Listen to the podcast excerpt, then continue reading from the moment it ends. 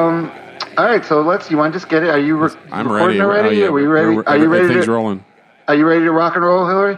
I am ready. Let's do it. We could do all our small talk like in the actual episode itself, you know? Okay.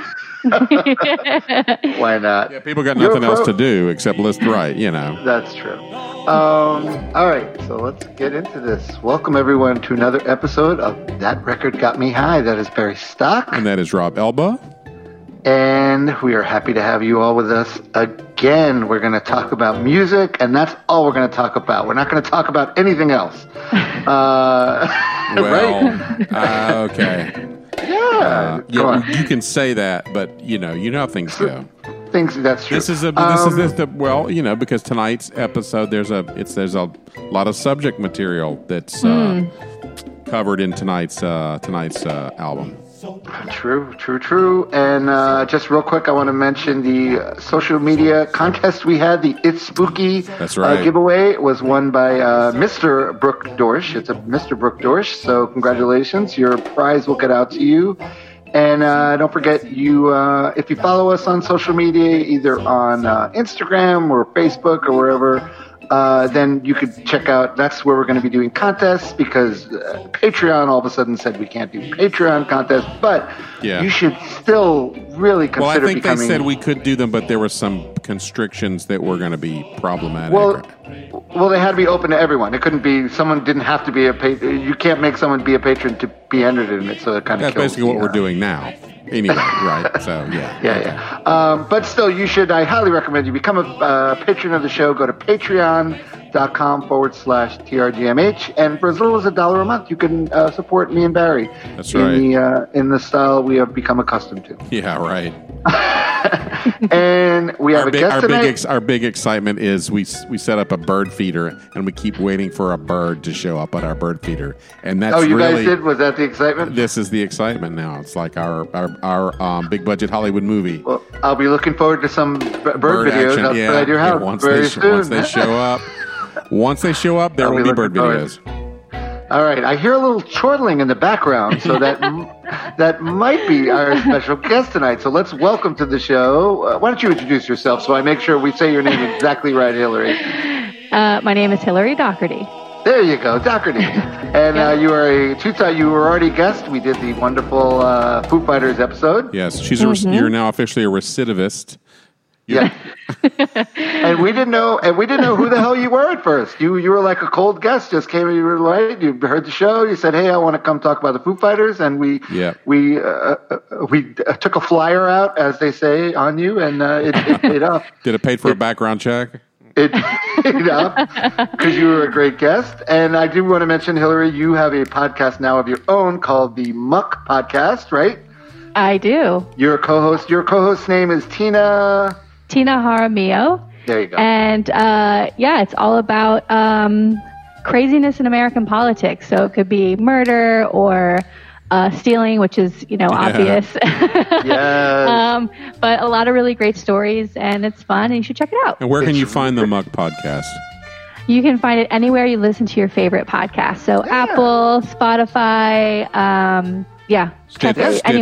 Etc. All those places. That record guy. Oh, they're killing it, and it's great. The last episode I listened to, the Jared and Papa and Baby Kushner. Oh, it's breathtaking. Fine, upstanding citizens. Those gentlemen are.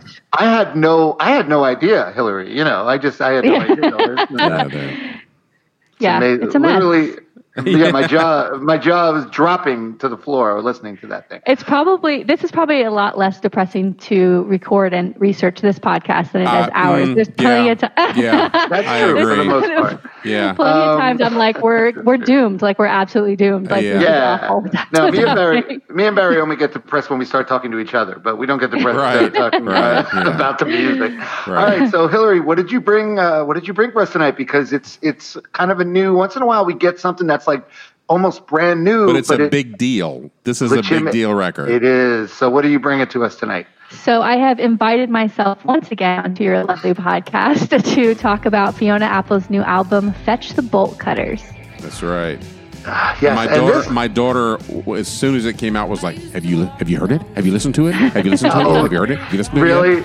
Yeah, that's Dylan funny was because very excited.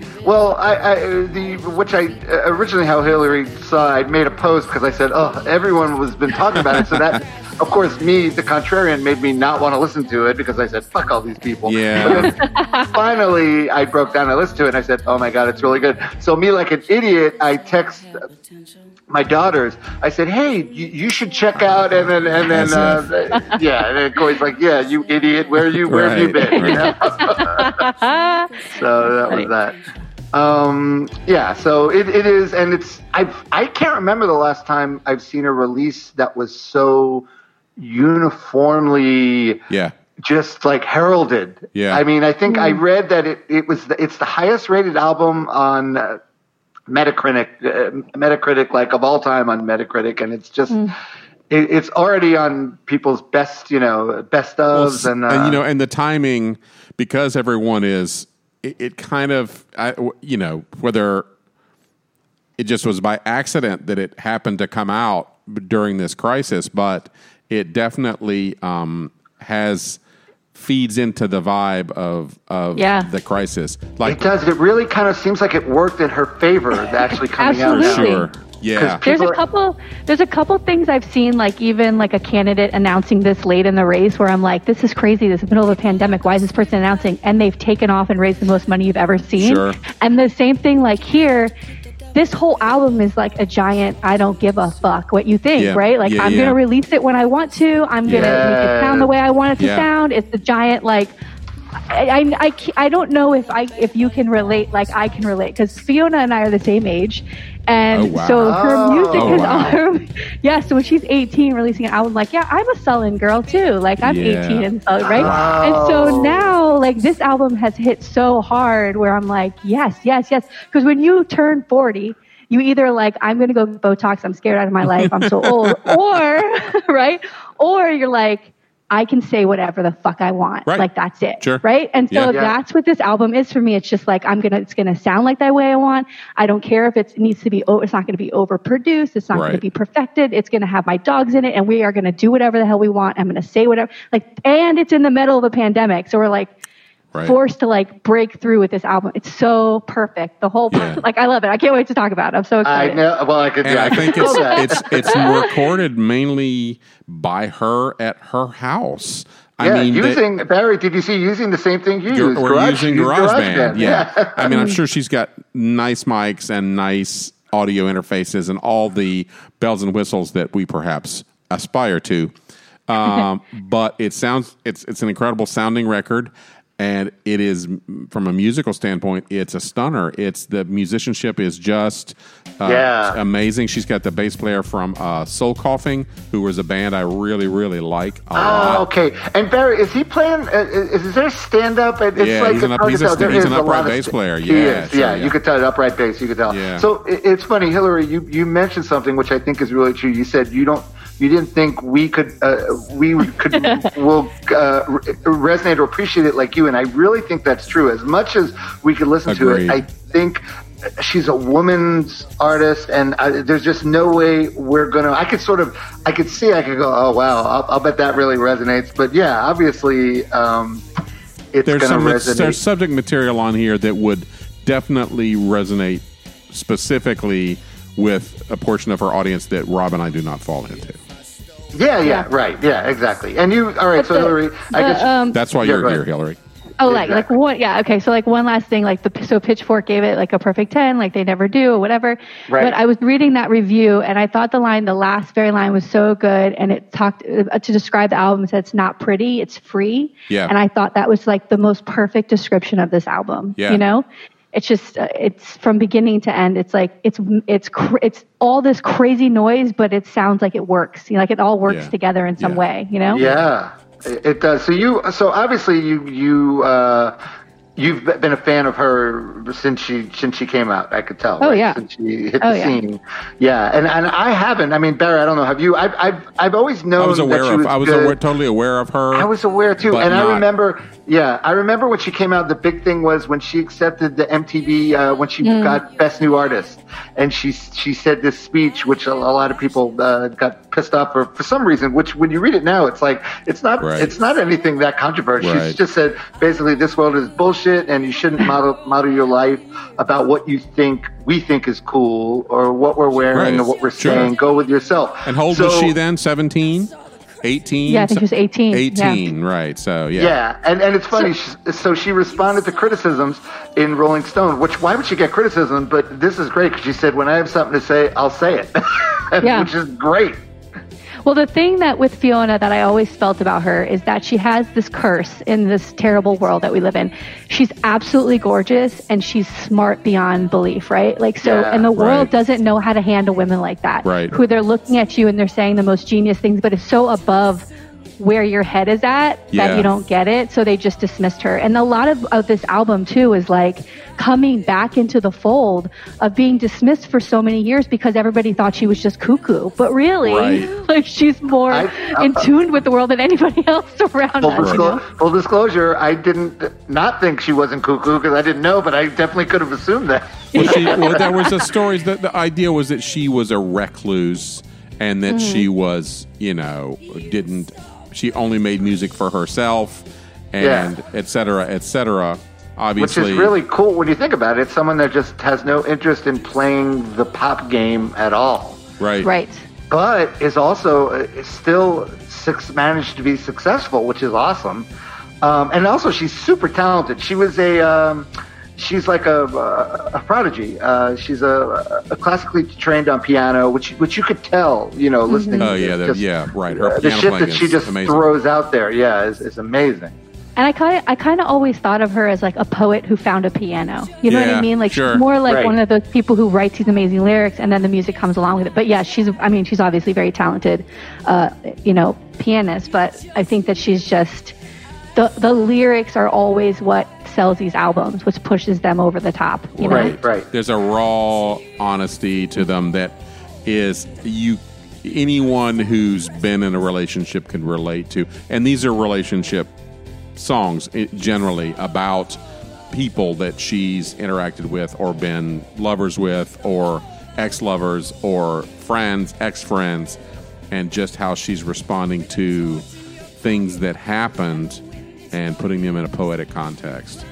And also one thing I've noticed just in doing research on it, there's not, like, this is one of the few things that comes out where she's coming out and she's basically telling you what, all right, this is about this and this is about this. There's that, Vulture, there's a whole Vulture article where she goes she basically does our show. She's like copying our show. Yeah, you could basically stop listening now and just go read that article and be like, I don't have to listen to these guys. But you won't get to hear Hillary's takes on everything. Correct. That's right. That's what we're here for. That's right. So Hillary, the last record, this one, it took a while to come out. She wasn't in a rush. She took her time with this because the Idler Wheel came out in 2012, and that's really good. I actually was listening to some of it earlier, and that's obviously was a really great release too, right? I mean, it's great.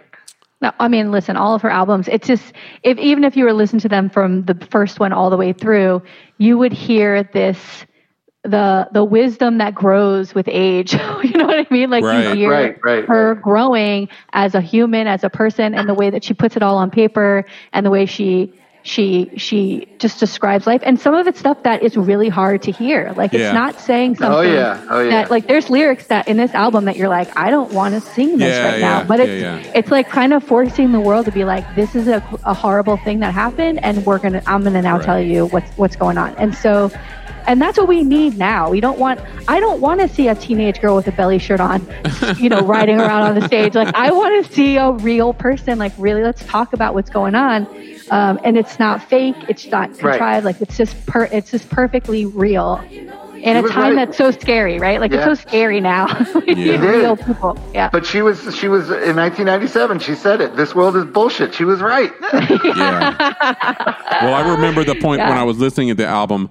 There was a track, I'll mention it when we get there, but there was a point where I actually stopped the music and backed it up and was like, I want to make sure that I heard what I thought I heard right there. And went and checked, and I was like, damn, you know, that's hardcore.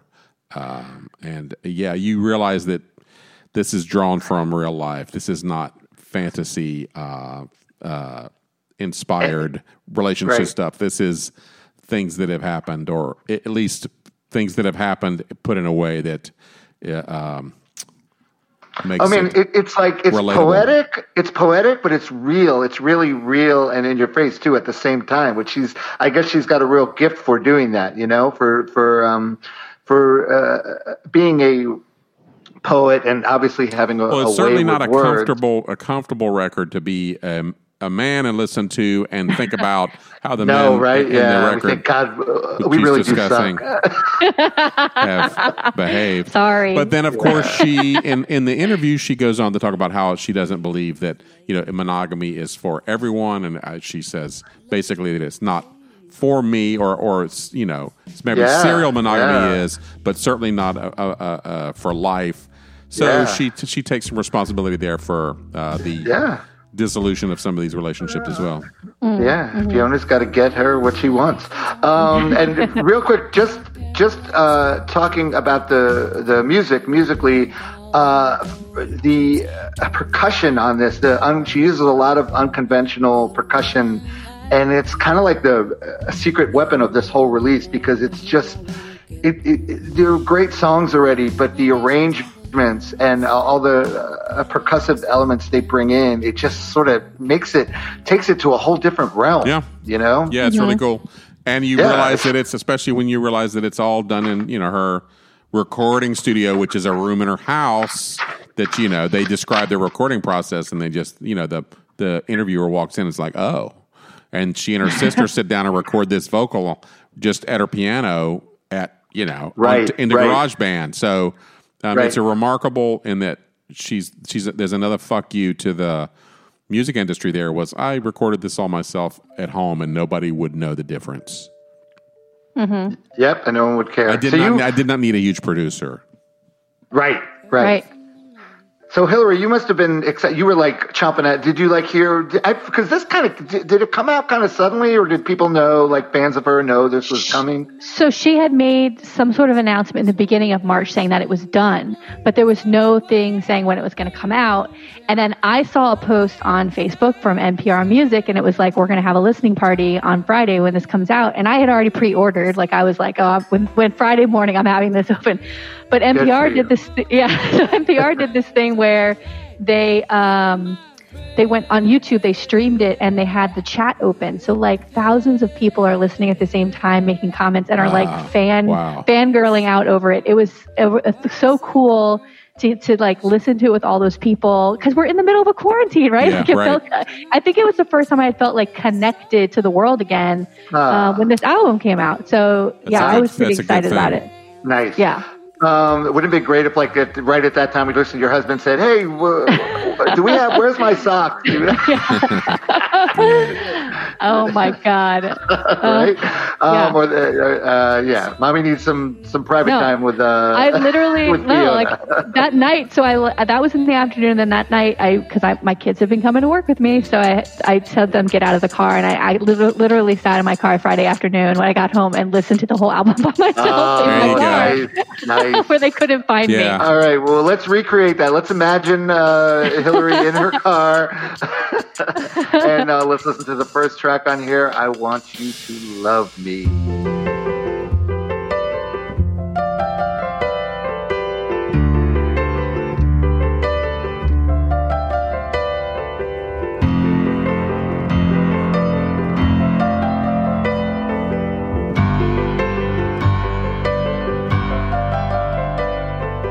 I've waited many years. Every print I left upon the track has led me here.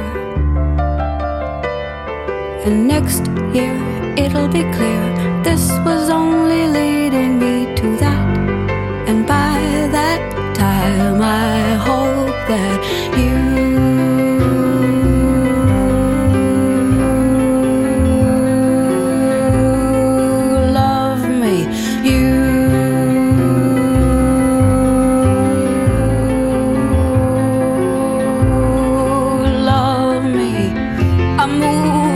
the trees in the breeze. I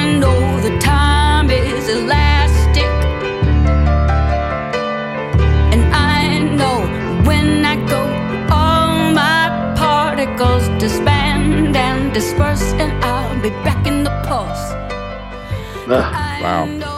There's some cool. There's a cool chord in there. There's a chord that is known in the music by guitarists. It's called the Jimi Hendrix chord, and it's a dissonant chord where there's a minor on top and a major underneath, and she just hits it once, but it gives it like this something that puts it in a different realm of, just piano, triads being played. It's like pretty, but it has this like little edge to it. That's dark, yeah. It's part of it is that little chord selection. So you were hooked right away, Hillary, right? Oh my God! Well, first of all. Even that, I know we can't play the whole song, but I would encourage everybody to listen to every song to the end because songs completely change even throughout. Like towards the end of the song, it doesn't even sound like the real anymore, right? But it sounds like it's starting like the kids start playing it, and then it goes into this beautiful piano that sounds like a Hollywood film, right? Like it's this beautiful opening to a film. Right. But the lines that she says, like I've waited many years, every print I left upon the track is let me hear. I feel like that's what it's like. Going through life, like she's worked on all these albums, she's been through all these relationships, she's like, here we are now at this momentous time, I'm gonna put this album is gonna be like that thing, that grand thing that I'm gonna make. And also at the end, because this song, I Want You to Love Me, it just sounds so desperate, right? Like I want you to love, right? Like the whole thing. Yeah. But there's a line at the end where she says, I'm the woman who wants you to win, and I've been waiting for you. Like I feel that so hard, like, so many times. This is not my therapy session, but like I've been in so many relationships. Okay. We're here. You know what? Sure it is. Stock and Dr. Elba are here. Yeah, it's not fun.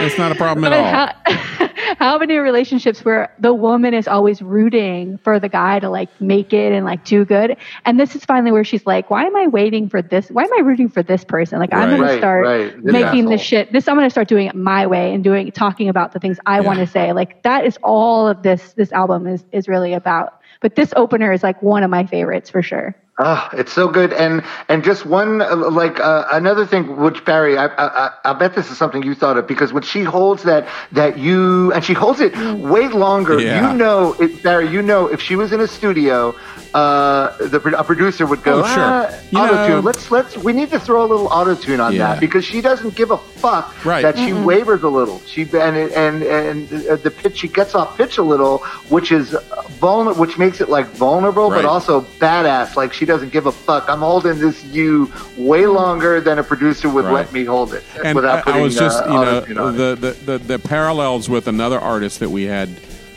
we've covered on the show, who recorded their album at home. And what's her face? Billie Eilish and her brother. Billie Eilish, yes, that's recorded that record pretty much, in the bedroom in their house. Yeah, and Billie Eilish probably not quite as the level of emotional depth and intensity. Not yet, but she's only 18, so she has time. Yeah, right. She's hopefully she will. I think she's got a good shot. All right, so let's get this. Oh man, so it goes right from this great song into this. It's just so great. Let's just listen to a little bit of Shamika.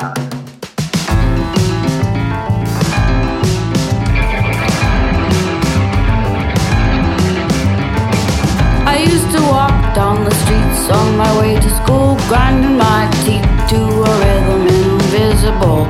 I used my feet to crush dead leaves like they had fallen from trees, just for me, just to be crash cymbals. In class I passed the time, drawing a slash for every time the second hand went by. A group of 5 done 12 times was a minute, but Shamika said I had potential. Shamika said I had potential. Shamika said I had potential. Shamika said I had potential.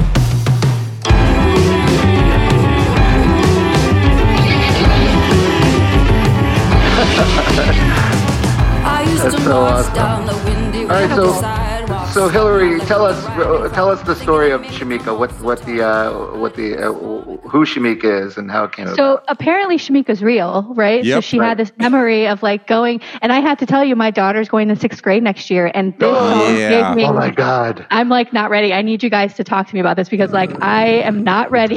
Yeah, the worst. It's hell. And I'm getting like this whole song gave me flashbacks of what it was like, and now I'm like thinking about my poor daughter. But she apparently, Fiona, like sat at a table to try to sit with these cool girls, right? And they like laughed at her, and she had to like move. And this girl Shamika came up to her and was like, "What are you doing? Why are you trying to be friends with those girls? Yeah, they're the worst. Potential, right? Yeah." And apparently, she was real, and like I guess one of her teachers got a hold of her and was like, "You know, this is the real. There's a real person, right? Yeah. You did not misremember." Yeah, and her describing about walking to school and like her memories are so vivid of like stepping on these leaves and what it sounded like. Like the whole, you can see it, you can hear the whole thing as she's describing it. But the thing is, you should, if you have a picture of her going to some like tough inner city school, she grew up fairly well off, as I recall. So. In a way, middle school is middle school, no matter where you are. Yeah, true. Yeah, sure. Know? Yeah. Now, and also, Hillary, I was thinking you probably, because you're the same age as her, so you experienced middle school the same time she did. Mm-hmm. For Rob and I, it was junior high school because it was 7, 8, 9, and same shit, but you know. How about that one line? I wasn't afraid of the bullies, and that just made the bullies worse. Yes. Can't you see that? Right? Yeah. Like, can't you see that? You're like, she's trying to be this tough girl, and like, I don't care what you think about me. And they're like, oh, we're going in now. Now we're going to go in on this because we're going to make sure you notice how much we hate you, which is not even real. Like she says in there, like, I didn't realize that they don't really matter until later. I wish, and I try to tell my daughter that too. Like, don't worry if these awful people say something. You're amazing. Like, it doesn't matter. Like, but it does matter. It does. I know. Sticks and stones may break my bones, and words they will hurt me. They also. Okay, so what do you? She throws so much shit in this, so much descriptive. I don't want to say shit, but descriptive stuff. But what do you make of the whole Hurricane Gloria and Excelsis Deo? That's my bird and my tree. What do you make of all that, Hillary? Because Latin, really sure. Gloria in Excelsis Deo is Latin for "Glory to God in the highest," right? Which is like a Christian hymn. Yeah, right? Sure. Yeah. But I read something else, not in that book, but another thing where she say Hurricane Gloria for her was referencing the first time she heard Patti Smith, because she heard Patti Smith doing Gloria. Right. She said the first time she heard, I was going to say Patti Smith's Gloria. There you go. I remember the first time I heard it. Oh my God. Right? Yes. So Patti Smith comes up 2 weeks in a row. Oh, come on. Yeah, of course. Because last week, Lizzie Murcia Nicole was pals with Patti Smith and actually hung out with Patti Smith. I feel like you could have hung with Patti Smith, Hillary, if you... please. I went to one of her book signings. And she was like... She was so cool, but not taking pictures, like no very long talk. You can't talk to her for very long, but it was to be around her for 2 seconds. I was so happy. Yeah, I imagine she's probably a little saucy at this point. Like probably... Yeah, exactly. Which is fine. She earned it. All right. So now we get to the title track, which you know, I know you read. You probably know what what she's referencing. Fetch the Bolt Cutters. It's from like a TV show, right? That she's watching. Gillian Anderson, serial killer. The Fall. Show. It was called The Fall. Yeah. Great show. Check it out. Should we watch it? Yeah. Yes. It's very, very good. Okay. All right. So let's listen to the title track. A little bit of Fetch the Bolt Cutters. I've been thinking about when I was trying to be your friend. I thought it was then, but it wasn't. It wasn't genuine. I was just so furious, but I couldn't show you, 'cause I know you, and I know what you can do. And I don't want a war with you, I won't afford it. You get sore even when you win.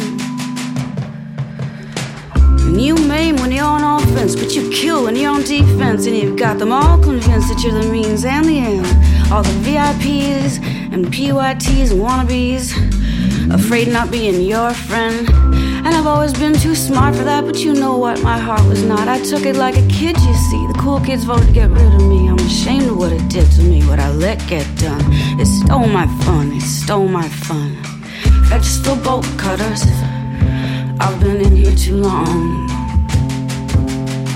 Fetch the bolt cutters, I've been in here too long. So the music industry, it definitely the subject of the and the characters that the business end of the music industry at under discussion. But also some female just interact, like female to female interaction too is in there, right? I mean, Hillary, I feel like there's some stuff in here that only you could relate to. Absolutely.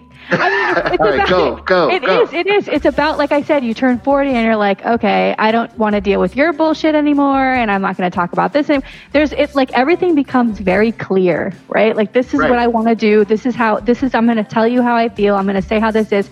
And it's not to be mean. It's just like, I don't have time for this anymore, right? Yeah, like, I know what I want. I know what I marches on. But definitely about, like, when the song goes on and it talks about being blacklisted or whatever, I feel like it's the same thing where I feel she's tired of sitting around waiting, like, 8 years. It's a long time. It's a long time. And she's just ready to put this album out. Also, like, get me out of this quarantine. That's how I feel about vegetable cutters. Like, I don't know. The whole thing. This is such a great song. It is. Good. And it's kind of like the whole album. It's like, I know, because she said herself, the message of the record is fetch the fucking bolt cutters to get yourself out of the situation you're in, whatever it is that you don't like about it. Right. Yes. Which is, the whole record. And it's just kind of so prescient that it just happened. Like, she didn't know that we were going to have a pandemic. No. Right. Well, I guess she's referencing a scene in what's the name of the series? The Fall. The Fall, where Gillian Anderson comes upon a house where she knows there's a woman that's being kept, and she gets to the point where she knows where the woman is, but there's a lock or some sort of chain or something, and that's the she's going to get her out. Fetch the bolt cutters. Yeah. All right. So now sometimes they say fetch the bolt cutters when you haven't paid them their money. And they're going to cut up one of your fingers. Yeah, that's another. But also, like, this is the first song that all of the dogs start making an appearance at the end. They go to town. And it sounds so perfect. It sounds perfect when they start coming in. It really does. And I guess they said it was kind of organic. Like, they kept quiet most of the song, and then when they got to the end of it, because she did a lot of these, because I guess she said that she didn't know how to use Bandcamp that good. So some of the GarageBand. Bandcamp, that's fine. GarageBand. A lot of them, she didn't know how to edit some of them, so she just would keep things in it. Keep rolling. Because if it was a good tape. Yeah. And I love just the immediacy and the sounding of that. It's just people beating on things at first, hitting things, obviously whatever's around in the house, and then it morphs into this amazing song. And now we get, this is another one. This is, now Hillary, had your husband ever kicked you under the table? Yeah. Let me tell you something. This song is me, okay? Because we belong to different political parties, and like we cannot have. And his family is all the other side that I'm no closer. So there are plenty of times where something is said at like Thanksgiving, and I'm like, right? Like I want to say something. Hillary, at some point, at some point during this, I really want you to say honey, because I love when you and Tina, when you go, honey. Listen, I need to do that at some point. I'm waiting for that. All right, I will. I'm good. Let's listen to a little bit of Under the Table. I told you I didn't want to go to this dinner. You know I don't go for those ones that you bother about. So when they say something that makes me start to simmer, that fancy wine won't put this fire out. Oh, kick me under the table all you want. I won't shut up. I won't shut up. Kick me under the table all you want. I won't shut up. I won't shut up. I'd like to buy you a pair of pillows, old hiking boots, to help you with your climb, or rather to help the bodies that you step over along your route, so they won't hurt like mine. Kick me under the table all you want. I won't shut up. I won't shut up. Kick me under the table all you want. I won't shut up. I won't shut Oh, it's so good. Yeah. You just want to keep listening to that shit, man. Uncomfortable family dinner. Yeah. You know, right? Yeah. And also, I'm sure what your family you just described, I'm sure that you are well aware of what that feels like. Yeah. Yeah, but I want to stay in the family, so I kind of just get up. I'm going to give myself another glass of wine. Right? Yeah. But that's your choice. That's up to you. That's fine. Yes, it's your choice. That's a difference. But the simplicity of these lyrics, it looks like a real conversation. Like, it doesn't even sound like she had to change anything. She's just really is what happened. This is the back and forth. Well, she's thinking in her head what she wants. What if she was going to say something to this person, that she's not going to bother saying to them because they're not worth it. This is what she would say. This is what I would say to you if you were actually worth it. Did you notice she just says a cookie instead of honey? Instead of honey, she does cookie. Yeah. Disney cookie. Which is the best, right? It is. It's so good. That's for a woman to say to a man. Who do you think? Who is this? I don't recall if this is about a specific individual that is climbing over other people's bodies to get to the top with their pillow-soled hiking boots. Did I get that right? Well, she said it was inspired by a particular dinner where there were a lot of expensive wine and lots of bragging about things I wouldn't brag about. Oh, that's what she said. Shit. So yeah. It's like a party with people that you don't want to be with. You don't want to be around. Oh, right. I told you I didn't want to go to this dinner. Right. Yeah. And Hillary, how great is that line? Don't you shush me. Ooh. I'm going to throw out, honey. I'm going to don't shush a woman ever. I was just going to say a little bit of wisdom for the dudes out there. It's never a good idea to shush a woman. It's like when you tell somebody to relax. Hey, relax. Or you tell a woman to calm down. Like, no one's getting calm. No one's about to get calm when we hear that. Okay? No, thank you. Nope. That's so great. All right, so let's take a little break. My cocktail is getting low. Are you doing anything tonight? Are you? What are you up to now? Are you drinking raw grain alcohol yet, Hillary? Or are you? I wish. I'm still at my office. Oh, yeah. I couldn't do this at home because it would be too loud. Much noise. There's no way. Well, that's not. You could do that. It'd be okay. We would sanction noise. Let's not make our people. Oh, you mean doing it at home? I thought you meant drinking in the office. I sanction that as well. If you got a bottle in your drawer, pull it out. We don't want to turn our guests into alcoholics. Take a hit. All right, so let's take a little break. We're going to be back with more of Fiona Apple, Fetch the Bolt Cutters, with our guest, Hillary Doherty. This is That Record Got Me High. We'll be back in a minute. Goodbye. That's all I got to say. You were no good lover, and you know you done me wrong. You were no good lover, and you know you done me wrong. Oh, but one day, baby, I know you'll sing my song. Start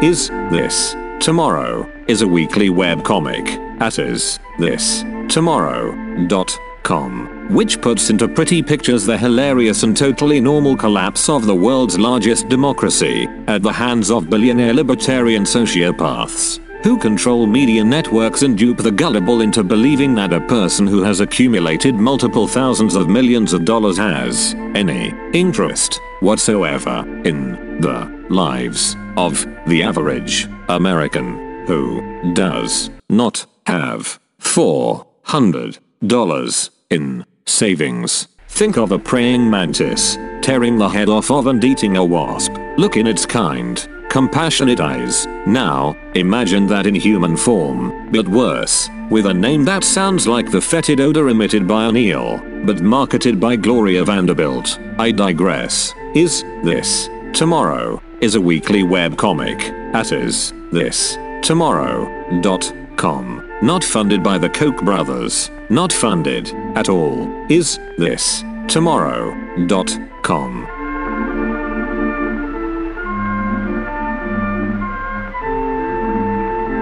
Und der Heibisch, der hat Zähne, und die trägt im Gesicht. Und Mekis, der hat ein Messer. Doch das Messer sieht man nicht.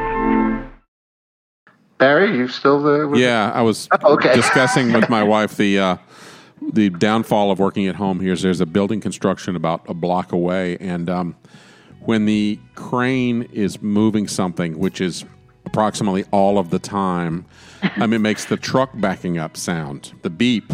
The beep. And so once you notice it, you're like, fuck. And it just goes on and on and on and on and on and on and on. So you have a choice of head. Yes. Like noise canceling headphones. You can put on headphones, but who wants to wear headphones all day, right? Because it gets annoying too. Then you take them off and you're like, and beep, beep, beep, beep.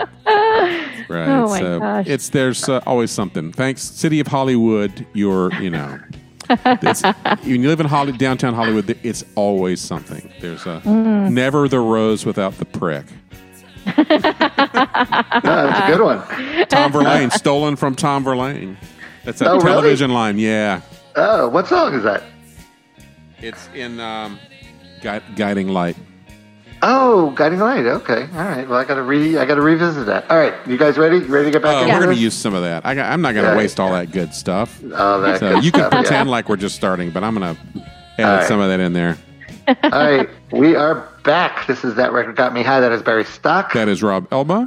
And we're here with the co-host of the Muck Podcast, Miss Hillary Doherty. And we're talking about Fetch the Bolt Cutters by Fiona Apple, who we will not be kicking under the table. No. We're up to song number 5 here. Let's listen to oddly enough, there's a line in here that she wrote when she was 15 right? years old, yeah. And she puts it into a song when she's 42. Yes. Mm-hmm. So let's listen to Relay. Evil is a relay sport when the one who's burned turns to pass the torch. Evil is a relay sport when the one who's burned turns to pass the torch. Evil is a relay sport when the one who's burned turns to pass the torch. Evil is a relay sport when the one who's burned turns to pass the torch. Evil is a relay sport when the one who's burned turns to pass the torch. Evil is a relay sport when the one who's burned turns to pass the torch. I resent you for being raised right. I resent you for being tall. I resent you for never getting any opposition at all. I resent you for having each other. I resent you for being so sure. I resent you presenting your life like a fucking propaganda brochure. If I hate you, then I'm playing the same game. I'm being drawn into the same game that you're part of, and I'm not going to do that. Yeah. And I also feel like hate and even like racism, right? Like if we raise our kids to be racist, like it just keeps going. Like when is that going to stop? Like that kind of thing. The same thing though, the hating everything. I love the line, I resent you for presenting your life like a fucking propaganda brochure. Which celebrities do now it's such a thing where you go, well. The influencer. Or we could, the Kardashians or people like that who you go, this is just, there's just nothing. There's just nothing there. It's just bullshit. And I feel sorry for people who fall into that trap and want to be like that. Oh, it has a profound effect on society. Yes, and even like people from high school where they're putting like these great pictures of their family, and then you start hearing stuff about how it's falling apart, but like all you see on like social media is how beautiful everything is, and I'm like, it makes you feel bad that your life, maybe your life's not so great, and then you see this, and you're like, wow, they're great, but really they're not. So like, why are you trying to trick everybody? Instagram reality. Yes, that's the insidious bad thing about social media. My older daughter Corey says that all the time. She goes, "It's ruining everything. It's ruining the world. This social media." And in a way, I guess she's right. But it's interesting though, and I have a lot of friends who are Facebook refuseniks or say, "Oh, it's just awful." But Rob, you and I, for the most part, we have a very similar friend group. And that's not really an issue. I don't know if it's the music scene or it's the values of that scene. It's not for you. It is for me. Oh, is it really? Oh, okay. I do. No, sometimes I find myself getting sucked in a little bit, and then I have to like back off and say, oh, what am I doing? You know? But I do find myself sometimes getting sucked into whatever stupidity, like, and getting like a sort of angry about something that doesn't really mean anything. I saw a post by Tom Bowker today. Speaking of just to bring that irrational, home. Speaking of irrational anger. Sorry, Hillary. That's That's okay. I'm laughing. I don't even know why. Yeah. No, you don't get Rob to send you the famous photograph that he's got. What do you Tom Bowker? What do you think it means that she had that line, evil is a relay sport, when the one who's burned turns to pass the torch? She wrote that when she was 15, but she didn't put it in a song till she's 42. I guess, I mean, like you said, it's sort of like someone growing into themselves and becoming wiser. And maybe she finally had she was obviously a really smart kid. So I think it's also a lot about forgiveness, right? Like having to let go of something. Like she had a lot of trauma in her life when she was young. Yeah. And I think that a lot of it was like having to, how am I going to wake up every morning and get out of bed? Like I've got to start forgiving or letting these things go. Right. Same thing. It's like you can't forgive, you just have to let it go because forgiveness is hard. Unfortunately, that's usually something you don't get till you're older too. You're old and wise, like all of us are. Sure. All right. So take it easy. Well, I should mention that, remember, there's a line in David Bowie's It's No Game that he wrote when he was 15 or 16. And a lot of the that song was, he was... quite a bit older when that record came out. Right. And compare similarities between her and Bowie would not be ill put. How should we say that, Hillary? Comparisons between her and David Bowie would not be out of the realm of possibility. I don't know. Let's go to the next song here, which I'll be honest with you guys. This next song kind of, I don't know. I can't get my hand around this next song, but listen to Rack of His. I give you pictures and cards on holidays, and it wasn't because I was bored. I followed you from room to room with no attention. Wasn't because I was bored. It was because I was loving you so much. It's the only reason I gave my time to you. And that's it, there's a kick and you give it up, 'cause you know you won't like it when there's nothing to do. Check out that rack of his.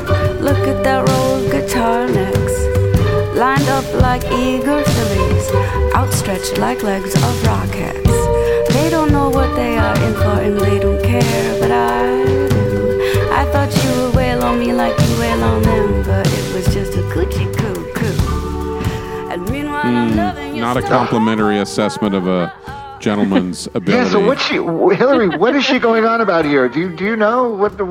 I think before we get to the rack of his, I think a lot of it is like, loving somebody and they care about you until you care so much they don't care anymore, right? Like she's caring about him and then he just gives up because he got what he wanted and that's it. You know what I mean? Like he's given up on her, so now there's nothing left to do. Now you've gotten my heart and you don't care anymore, right? Like same thing. Right. Like so she's jealous of these guitarars, right? She's jealous that he's gonna pick them up and play them.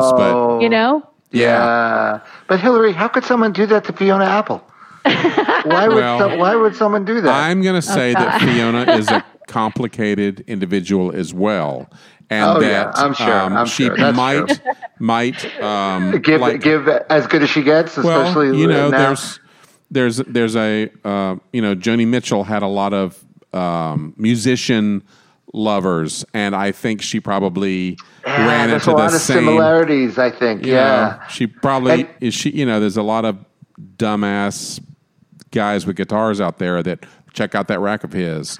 But, all right, you explain. That's good, Hillary. I'm glad you actually, because I just couldn't. I wasn't getting it for some reason, but I love just her voice in this, like the rasp in her voice in this. It's so like tough, and she's got such a pretty voice. She could sing so pretty, but the fact that she's makes herself sound so tough and not pretty, and on this one, and it's just great. It's just like I think she's like visceral. Super annoyed, and she's super annoyed. Yeah. But like all that, when you think about all these relationships and all the songs she's been able to get out of it, I mean, I've always thought that my husband writes the best songs when he's sad, right? Like I think that if you're out of relationships or you're in relationships, it's the breakup songs that always for real. No one wants to hear about everything's great. Yeah, no. Don't want to hear that shit.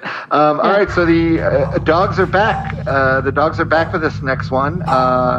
And let's listen to, I guess she's let's listen to a little bit of Newspaper.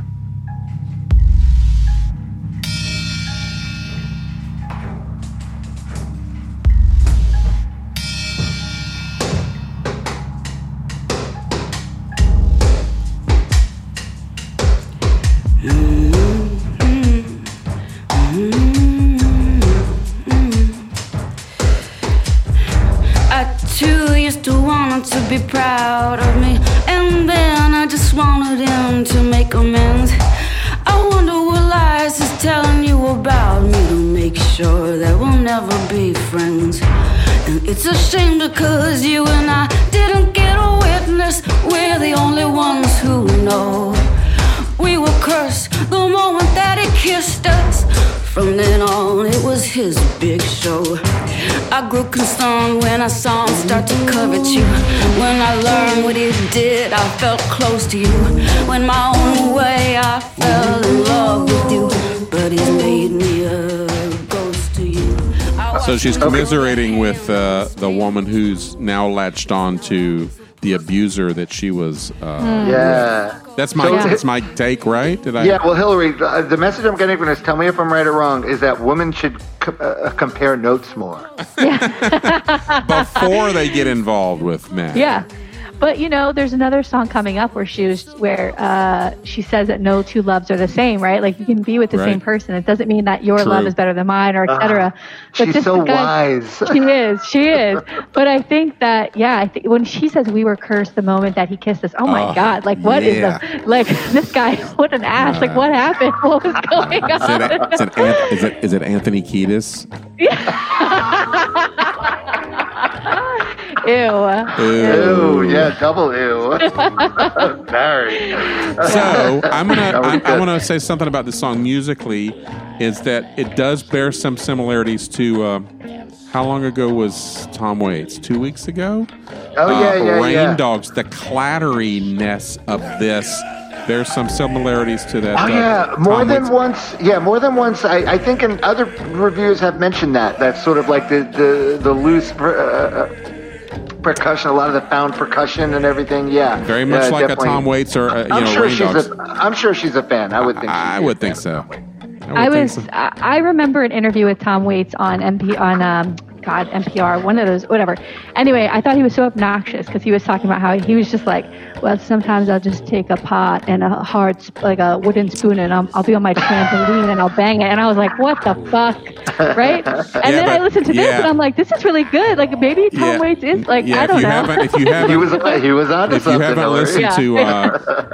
to Rain Dogs by Tom Waits, I would definitely point you in that direction to say, oh, you'll find some things in there that you appreciate, I think. Yeah. All right, I'll check it out. But without Fiona's sweet, sweet voice, and without anything about women, knowing anything about women at all. No. All right, so now we get. This is one of my favorites. Well, except Tom Waits' muse, who made him what he is. That's true. So that comes. His lady. And speaking of ladies. Let's listen to. I love it so much. My favorite. Oh, great. Nations on the lumen effect and the parallax view and the figure and the foam and the revolving door that keeps turning out more and more good women like you. Yet another woman to whom I won't get through. My nation's on the lumen effect and the parallax view and the figure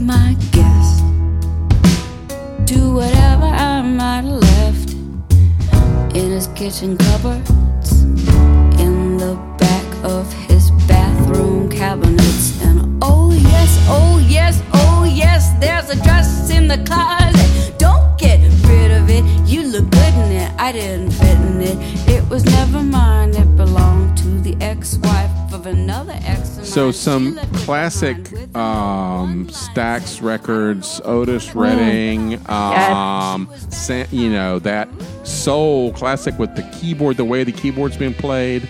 Yeah, definitely an homage there to those sounds of made back in the, you know, right. the 60s. Yeah, so the groove, the music in this one was Sebastian Steinberg and David Garza, the two guys in her band, sort of did the music, and she did. But the, oh god, this song, just the room, the way she fits the words into it. And so basically, what is she saying in this, Hillary? What is she saying to women? What is she telling you? I love that I'm like the funnel for like getting all of it. Come on, look, have you seen me and Barry, please? Right, yeah. I fit two mid-50s men. Yeah. I would say this. First of all, this song is the best song on the album, number one. Wow. I love it. Okay. That's the best. That isn't it the bass line that comes in right before Ruminations, like that boom, That, it had me. I was there. Okay. This song, I know this is going to sound so bizarre, but this reminds me of Judge Judy, because who's my favorite person in the whole world. Okay. Yeah. She deals out justice. She does. And she does. And she's harsh, and I love it.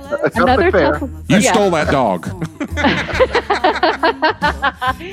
But she does this thing, if you watch her shows over and over again like I do, where two women will come in and they've been like busting each other's windows out or like beating each other up over some dirtbag loser, right?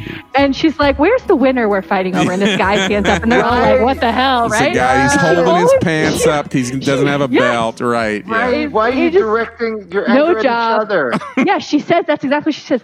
Why are you, you guys should be talking. This is the guy you should be talking to. Like, this is the guy you should be mad at. And this song is that in like the long, beautiful version. It's like, there's no reason for us to fight. Oh, you're with my ex. That's great. Have a good time. Right. Have everything I left. Like, try that dress on. That shit. Yeah. Oh, right. Yeah, right. Because that dress, our relationships, they're dress, not the same. She got the dress from another ex, right? Didn't she actually get the, isn't that part of the story that, that dress? Oh, yeah.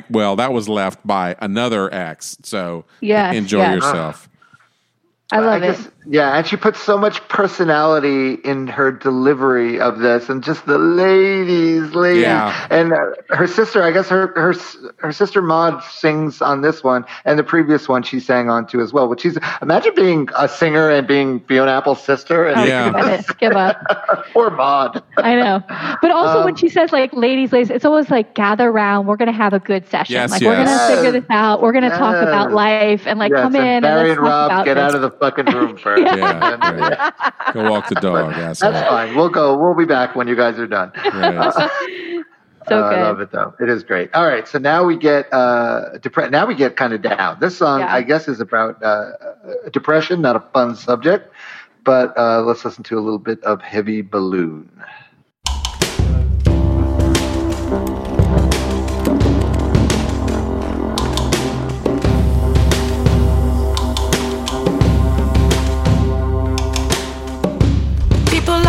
We play with a heavy balloon. We keep it up to keep the devil at bay, but it always falls way too soon. People like us, we play with a heavy balloon. We keep it up to keep the devil at bay, but it always falls way too soon. People like us, we play with a heavy balloon. We keep it up to keep the devil at bay, but it always falls way too soon. I spread like strawberries, I climb like peas and beans. I've been sucking it in so long that I'm busting at the seams. I spread like strawberries, I climb like peas and beans. I've been sucking it in so long that I'm busting at the seams. In the middle of the day, it's like the sun with the Sahara wanna stare me down. forcing all forms of life inside of me to retreat underground. It grows relentless like the teeth of a rat. I gotta say, there's a little bit of a, you get a little Curtis Mayfield off the vibe in that the way he would preach. Like Curtis, when he was, you know, you got the funky bass line and you got the message that's being delivered, and it just hit me all of a sudden. I was like, wow, there's some Curtis Mayfield coming through there. I could be totally wrong, but she could be, you know, channeling somebody else, but that's what I felt. I like that it's about depression. You know, the heavy balloon representing the weight, but it doesn't. It sounds like someone trying to fight their way out of it, though. You know? Yeah, right? Sure, yeah. Absolutely. And then just talking about like the spreading and moving, and like I've got to keep going. Yep. And then just a description like I'm busting at the seams. It's like people who are depressed don't want to be depressed, but it's not a choice. Like this is something they have to feel. They have to work their way out of, and it's.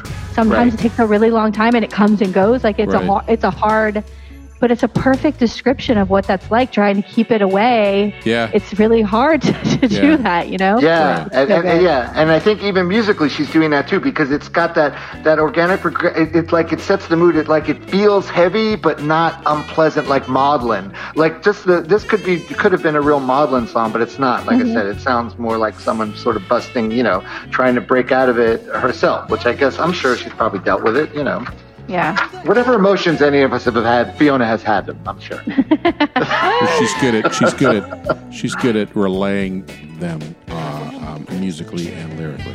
She is. Mm-hmm. So this next one, she originally wrote for the Judd Apatow 2012 movie This Is 40, which is have we all seen that movie?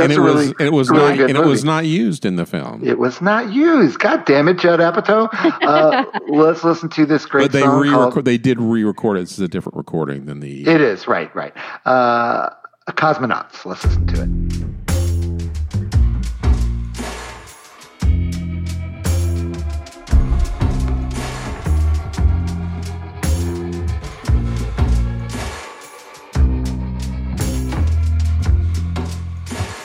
Your face ignites a fuse to my patience. Whatever you do is gonna be wrong. There's no time to interrupt the detonation. Be good to me before you're gone. When I met you, I was fine with my nothing. I grew with you and now I've changed. What I've become is something I can't be without your loving. Be good to me, it isn't a game. Now let me see, it's you and me. Forgive, good God. How do you suppose that we'll survive? Come on, that's right, left, right. Make lighter all the heavier. Cause you and I will be like a couple of cosmonauts, except with way more gravity than when we started off. Whoa, you and I will be like a couple of cosmonauts, except with way more gravity than when we started off. All right, to be fair to Judd Apatow, I guess he wanted her to write a song about two people who are going to be together forever. And I guess that's not really her jam. Well, that's how I think the discussion in that Vulture article about this song had to do with the serial monogamy versus, you know... this is the song, people who were together forever. You might meet that special someone, but you might not. And... cosmonauts and all, for Rob and I it probably has a different feeling. Like whenever someone says cosmonauts, our pictures are of 1960s spaceships and the space race because we grew up in this era where that was such a big deal. And what do you picture, Hillary? No, I was just Luke Skywalker, Star Wars. First of all, always. Second of all, when I think of the Kennedy Space Center, like they had those little capsules, right? Like that's probably. Sure. But my time was the huge shuttle. Like when they did this unveiling, they had the Challenger. Jesus Christ, that's not there. My God. Atlantis. That's it. It was Atlantis. Okay. Ding ding. Ding. That one didn't burn up. Which one burned up? No, it did not burn up. Yeah, so she had a really good quote in this, actually. She said, because she said, I guess he wanted me to couple be together, but I guess that's why I interpreted like, and she said, it's going to be you and me in this little vessel by ourselves in space, except it's going to weigh a lot more, and you're going to really get on my nerves. Yeah. So, I mean, that first line, your face ignites a fuse to my patience. Oh my God. Yeah, that's brutal. It's brutal. It's so brutal. Yeah, yeah. And she's telling, whatever you do, it's going to be wrong, because she's just being real, right, Hillary? Yes. Listen, I mean, we've all been there, honey. Yeah. Well, a lot of people are experiencing that for the first time, like right now, yeah. Like that's oh, right. Yeah, this also, is what this person is really like, you mm-hmm. know. Barry, 24 hours a day. I will say, by the end of this song, if you could picture Tom York wailing at the end instead of her, it could be a Radiohead song. Sure. It reminds me of that, which is a compliment. I mean, it's absolutely, not, it's yes. All right, so now we get a really. This is a heavy. This is the one. This is the song where I stopped and was like, "Did I just hear that?" Just play it and let Hillary talk about it. Let's listen to it. Oh God! For her, this is for Hillary. For her. Oh no! Look at how feathered his cocks are. See how seamless his frocks are. Look at his paper being lower that rock star. Look at how long she walks and how far was she lost, or maybe she was not for traveling in the stock car anymore. Maybe she spent her formative years dealing with his contentious fears and endless cheers at her endless tears. Or maybe she just got tired of watching him sniff white off a stylist's breast, treating his wife like less than a guest, getting his girl to clean up his mess, never showing weakness unless it's war season. Season of the ward, and she's trying to cut the cord. She's tired of playing her knees on the cold hard floor facts, trying to act like the other girl acts. And your strike may have been exact, but you know that you never really go to the mat. You tie everything up ready in the second act. When you know that it didn't go exactly like that, you arrive and drive it like a soft-up bat. Like you know you should know, but you don't know where it's at. Like you know you should know, but you don't know where it's at. Like you know you should know, but you don't know where it's at. You arrive and drive like a soft-up bat. Like you know you should know, but you don't know where it's at. You arrive and drive by like a soft stuff back. Like you know you should know, but you don't know where it's at. Like you know you should know, but you don't know what you did. Like you know you should know what happened when I came back. Well, we didn't even get to the line that I was talking about. That's all right. It's fine. It's fine. Listen, it's a hard song because it's really about women and how they're treated by men, especially in when men are in powerful situations or powerful positions, and what women who are around them are subjected to, right? Like having to deal with this awful treatment. I don't know. Because of what happened to her when she was younger, I think that a lot of like hearing those stories and writing about those stories and like in her songs. She was raped when she was like 12, right? Yeah. In a stairwell by someone she did not know. Oh my God. But I think talking about that power flip that happens at the end, when she says the line at the end, which I will say if you allow me to. It's sort of. All right, so it's kind of like she's spitting out these things, which is like very real. And then a lot of it is real. I think she talked to actually someone that gave her a permission to include, a lot of the real things that happened to this woman that worked in a production company, I guess. But then it sort of switches gears, and then you get the blood curdling, a little wake up call. And what's she saying? She said, first of all, what it starts off is amazing, and then what it jumps to, like within seconds. So she says, good morning, you raped me in the same bed your daughter was born in. Good morning, right? Yeah. And so just taking even that simple phrase of good morning, like it was just so cheerful and nice, and then being like taking a dagger and like stabbing you, right? Yeah. With these words, it's so powerful. Yeah. And like waking you up. Hi, good morning. Remember when you fucking did this to me? Or like, remember this awful thing that happens to women? Like, this is awful, right? Yeah. And so, but I'm going to just say something nice to you so you're paying attention to me, and now I'm going to say this word. Well, that's actually, Hillary, you're probably too young to know. That's actually a song from the 50s. There was a song called Good Morning, Good Morning. That's right. She's sort of aping that song. There's a Good Morning song. And the tail out is she's saying, you were so high. You were so high. Yeah. This person, and she discusses some cocaine being done off sniff white off a starlet's breast. So you know, there's some bad people. I mean, she's in L.A. or she's in California. There's bad people everywhere, but there's a lot of them in L.A. and a lot of them in the entertainment industry, as you know, as we know by the recent events of the arrest of Harvey Weinstein, Jeffrey Epstein, those bad guys. And I'm sure that there were Bill Cosby, many, many more. Mm-hmm. Oh, there's plenty. There's tons more. We could probably name good ones more. It'd be quicker than trying to name all the bad ones. Yeah. And we'd probably be wrong about half the good ones. Well, yeah. That's true. That's the thing. Because that was the thing about the Me Too thing was people were bitching about it. And I was like, no, people need to know that these people are shitheads.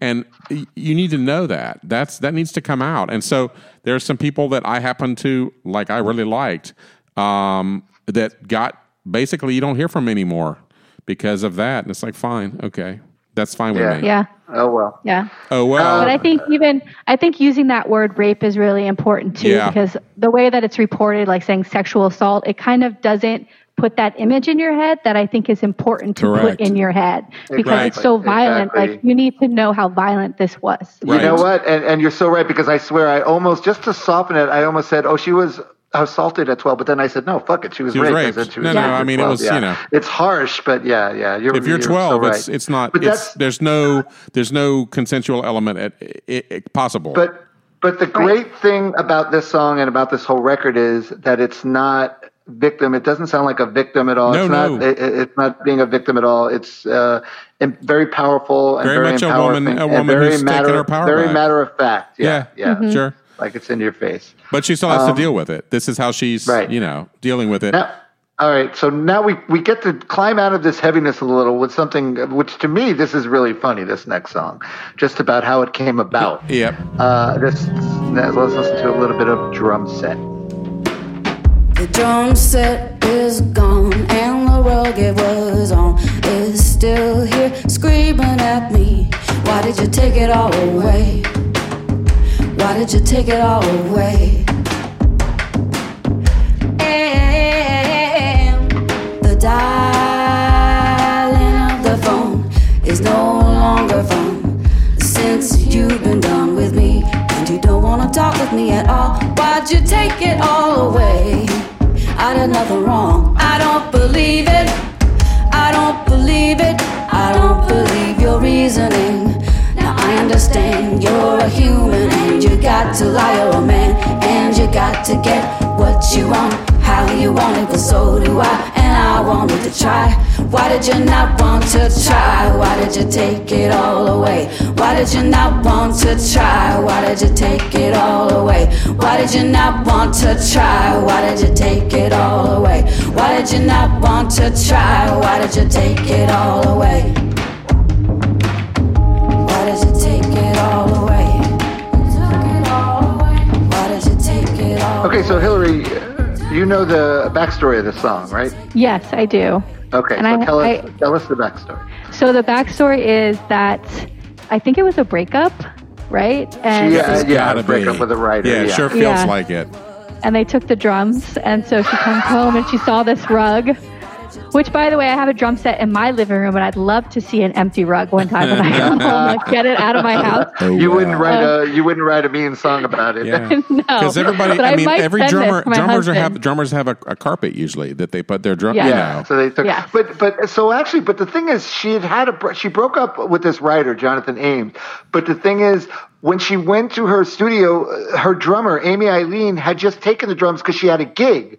Right. But she didn't know that, so she thought that she had left her too. So she actually left this voicemail to her band. And a lot of this is actually word for word, the voicemail that she left, this drunken voicemail. Why did you leave me? Why did you take the drums and leave me? And it's like, dude, I just took it for a gig. Yeah. I just had a gig.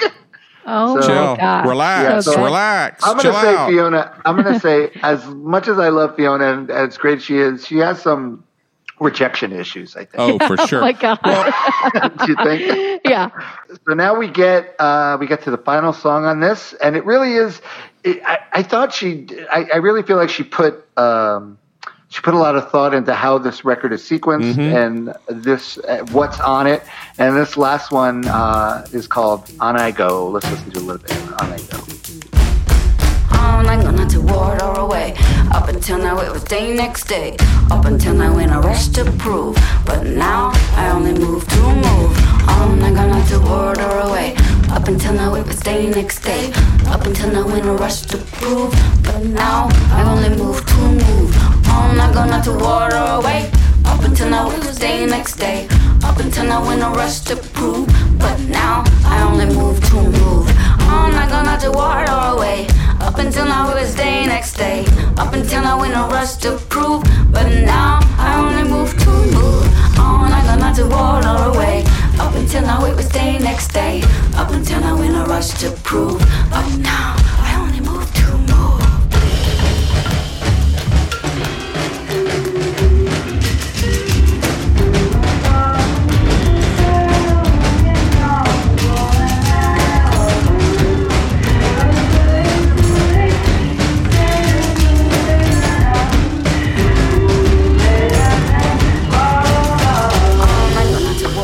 So she's really into meditation, right?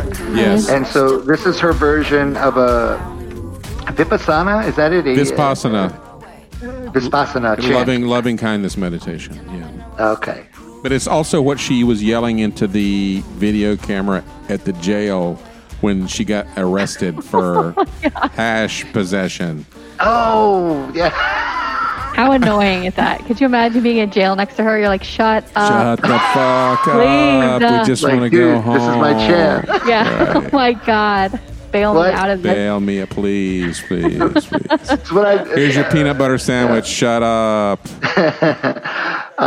No, it's cool, though. And I love that it doesn't, even though it's sort of like a takeoff on a meditation chant, the song doesn't sound like a meditation, unless it's a meditation of somewhat crazy, like a lunatic meditation. Yeah.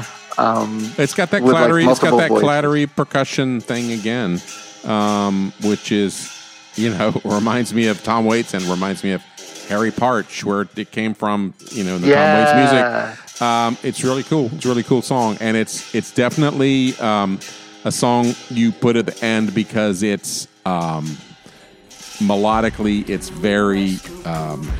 it's not straight ahead, and it's not a pop song. It's definitely some sort of bookend on the record.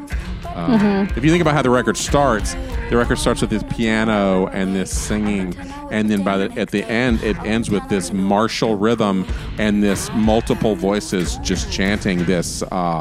Right.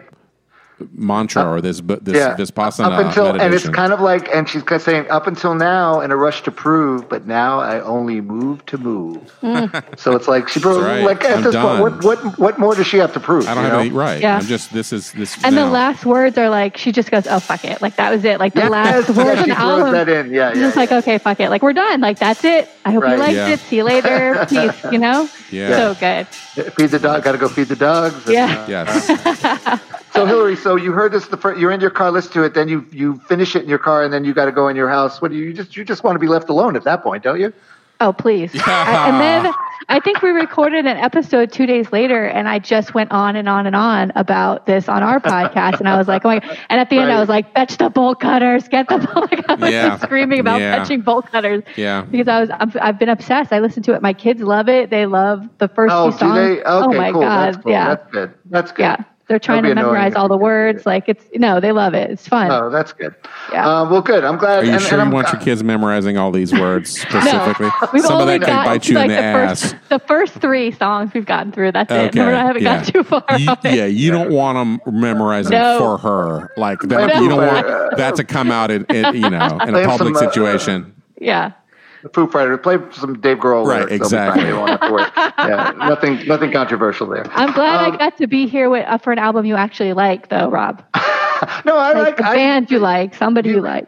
I really did like this a lot, but I knew I would. I knew whether I did like it or not, it doesn't matter. I knew you'd be a great guest, and I'm really glad we got you on for this like now, because this is such like a now record. It's hot. That's right. Yeah. Not awesome. Just that, it seems very appropriate for what we're going through now. It is. Yeah. It is. Right. So thanks. Yeah, thanks for coming on. Thank you, Hillary. Once again, everyone, I can't recommend enough. Listen to the Muck Podcast. Just search the Muck Podcast wherever you listen to podcasts. That's right. Hillary and Tina, they're great. It's really great. So thank you so much. Listen to us and then listen to them. Or listen to them first and listen to us. That's fine. Well, do what you want.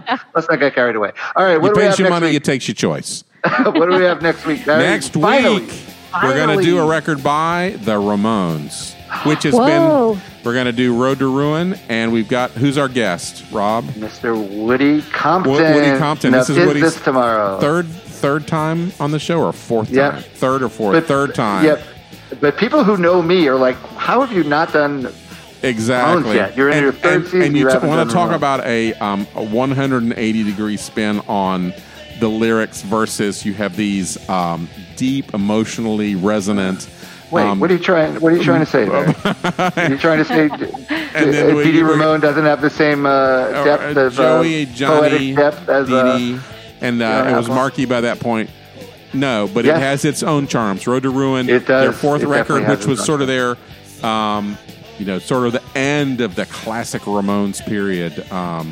It's a great record, and it is. Woody's a great guest. And also, from Is This Tomorrow, our sponsor. So. You're a fan, Hillary, right? Oh, of course. Ramones, of course. How can you not? My husband is like a huge... I'd love my husband to come on the show, but he just is not interested in, like, talking. But he could talk about the Ramones the Ramones are modern lovers. Like, he could do those. Okay. Yeah, they might be giants. You know what, though, Hillary? You're a good guest. I'm fine just having you on. We don't need to have your husband on. That's fine. That's the Bolt Cutters. There you go. Thanks again so much for coming on. Once again, go to patreon.com/TRGMH. Become a patron of the show. Just it's a fun thing to do, so do it. And I don't know if it's fun. Just do it anyway, though. It's like think about it like, oh, I have to do this. It's an obligation. We'll give you a shout out, though. All right, we will. So that's true. Yeah. So thanks again, Hillary. Once again, that is Barry Stock. That is Rob Elba. Where That Record Got Me High. We'll see you guys next week. We're out. All right. That was great. Thanks, Hillary. Yeah. Awesome. So good.